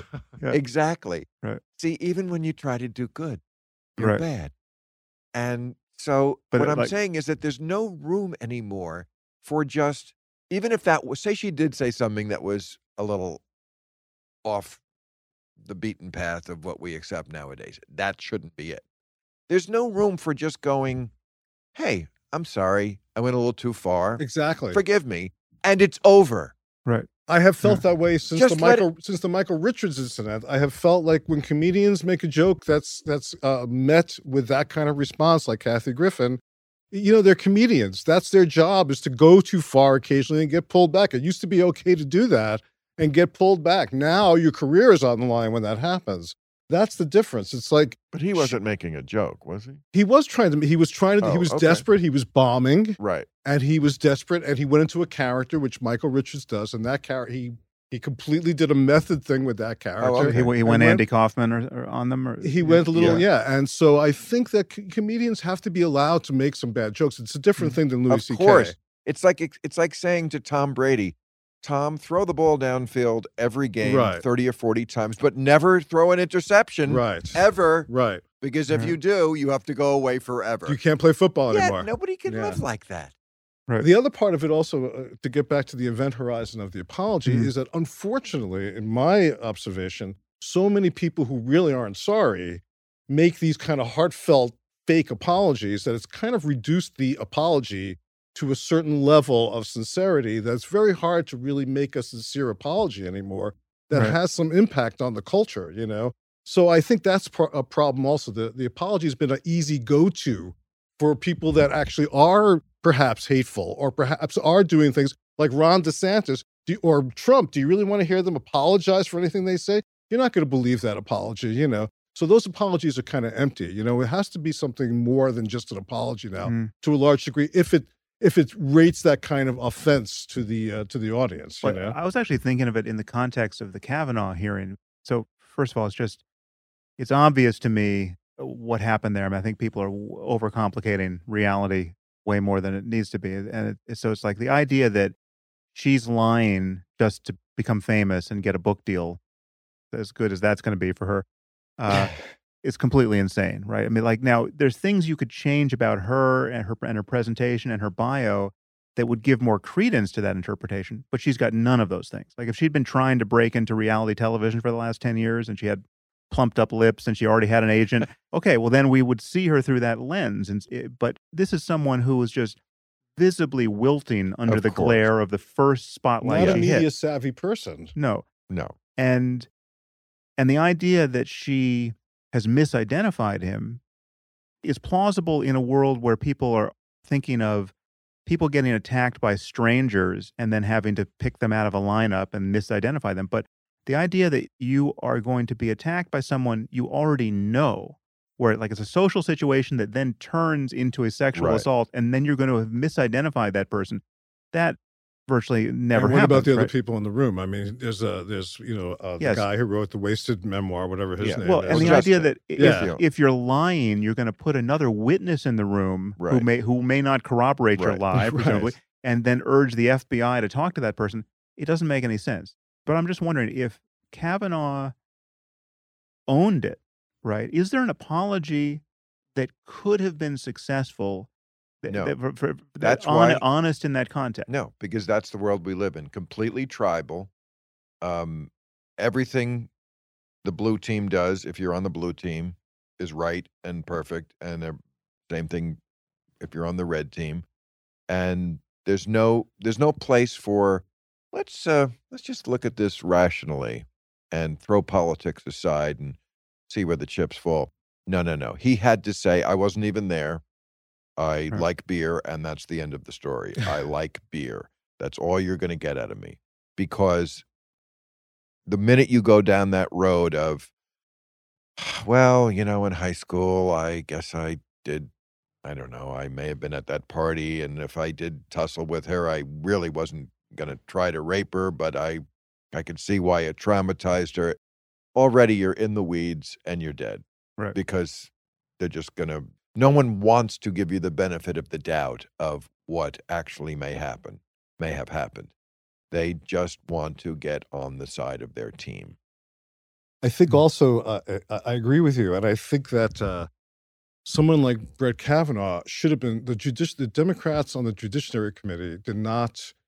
They they didn't do their due diligence in stopping him before it ever got to this point. I mean, his Right. his positions should have been questioned more, and he was kind of let go on that. And that goes back to what we were talking about. He's been bred to be a Supreme Court justice. He's yes the Federalists have these lists absolutely the Democrats are, were caught with their pants down, and then no, no pun intended. But then, once the high school stuff came out, they were able to seize upon that. But they had really dropped the ball on the substantial issue, which is the fact that he is a Republican partisan hack. That's the key. He's a political Hmm. A hack that's Republican got a, w- s- a mediocre mind to sit on the Supreme Court. right Hmm. yes a republican warrior for Starr report right. the bush recount the bush Yeah. white house Yeah. this is not the kind of person we used to put up with the supreme Exactly. court Not to mention that he was clearly lying about details such a lie in this All along the way. in this hearing. I mean, Oh, just an obvious lie and an obvious drunk at least then Yes. A se- I mean, part of the calendar uh, notation says skis, Yeah. which is for brewskis. Yes. So he's such a drunk. He's planning it on the calendar. Yeah. I mean, Yeah. I've gotten drunk before, but I mm-hmm. never wrote it on my calendar. Well, the lies about Thursday, the- get shit faced. You know, Yeah. But the lies about the you know Devil's Triangle being a drinking game and those Right. kind of Right. you know those are you such. But- I- go ahead. I'm So sorry. that's why I mean, it, I, I think it's too far to, to when I hear lots of people on the left basically call him a rapist, and well, it's he fun. could It's have- fun to call him a rapist. okay. and he could have he could have had they could have had that. He's he's certainly a big enough asshole, but it also could have been we're just shit faced seventeen year olds, and we do stupid things with people and like we're gonna because when the when you hear about the other guy getting on the bed too, that sounds Did not sound like a, a rape in progress. yeah. right. Right. Slop, It's- sloppy It sounds yeah. like sloppy drunks trying to scare a girl or humiliate her. Nothing that should have happened to a person. But uh, it, it's not enough to, if you're really rational, if you are just trying to not be tribal, to say he's definitely a rapist. You know, he's definitely an asshole and Yeah. still is. And Yeah. unfortunately, he's channeled his prickishness now into the law. I'd rather he was still a drunk. Yeah. Well, these are interesting times. We need uh, to say the least. we need more comedy. So so don't don't retire either No, no. anytime soon. No, don't you retire either, Sam, because you write more clearly on the original subject of religion than any of us. Very and- appreciated and, as and well. we Well- appreciate it. I certainly do, and I know you do I too. do as well, very much. I mean, anytime that subject comes up, you know, you are mandatory reading. Absolutely. Well, it's a pleasure to um, have an excuse to talk to you guys. Yeah, The, the, We'll the- make the another fall one. of It's great. civilization is a good enough excuse. Abs- Okay. Absolutely. Yeah. Anytime. Anytime civilization's falling. Yeah, we'll just be call here, us. you know. So to fully close the loop on the reason why we're here, i- Religulous is now ten years old. Is there anything uh, that you want to recommend people do to see it? Is it just this is a an iTunes Oh, thing, I, or is I'm it like not. Uh, I'm no. This was not about. We're not reissuing it. There's no- I Right. don't- no I'm not extra gonna make any commentary on the money people? on We're it. just I saying it was cool. We're glad we did it. And yes, thank you I for, just uh, think at a certain point in your life, like this uh, anniversary show we have coming up on Real Time on October 19th, my my 25 year anniversary on TV and 15 on HBO. As you're, we are getting into this age period of our life where we have anniversaries, Yeah. and you know, 10 years Yeah, it's seems amazing. Ten- like it. ten years goes by fast. Yes, So fast. You young people, Don't boy. don't don't don't, don't, little don't include me into that list. it's I'm- it's I'm a with you little now. alarming how You're not quite with us, Yeah, Sam, yeah, but it does go really fast. And the older you get, the Yeah. faster it goes. No, I, I Um, can yeah. attest that a, a year is about four months long now for me. Right. I mean, just, Yes, I think that's true. Michael Palin had the great line. He said, Every day when I go to shave, I look in the mirror and go, You again? yeah. Well, it's a pleasure to take the ride with both of you. So. Thank you. Thank you very much. Thank okay. We'll see you at the 20 year.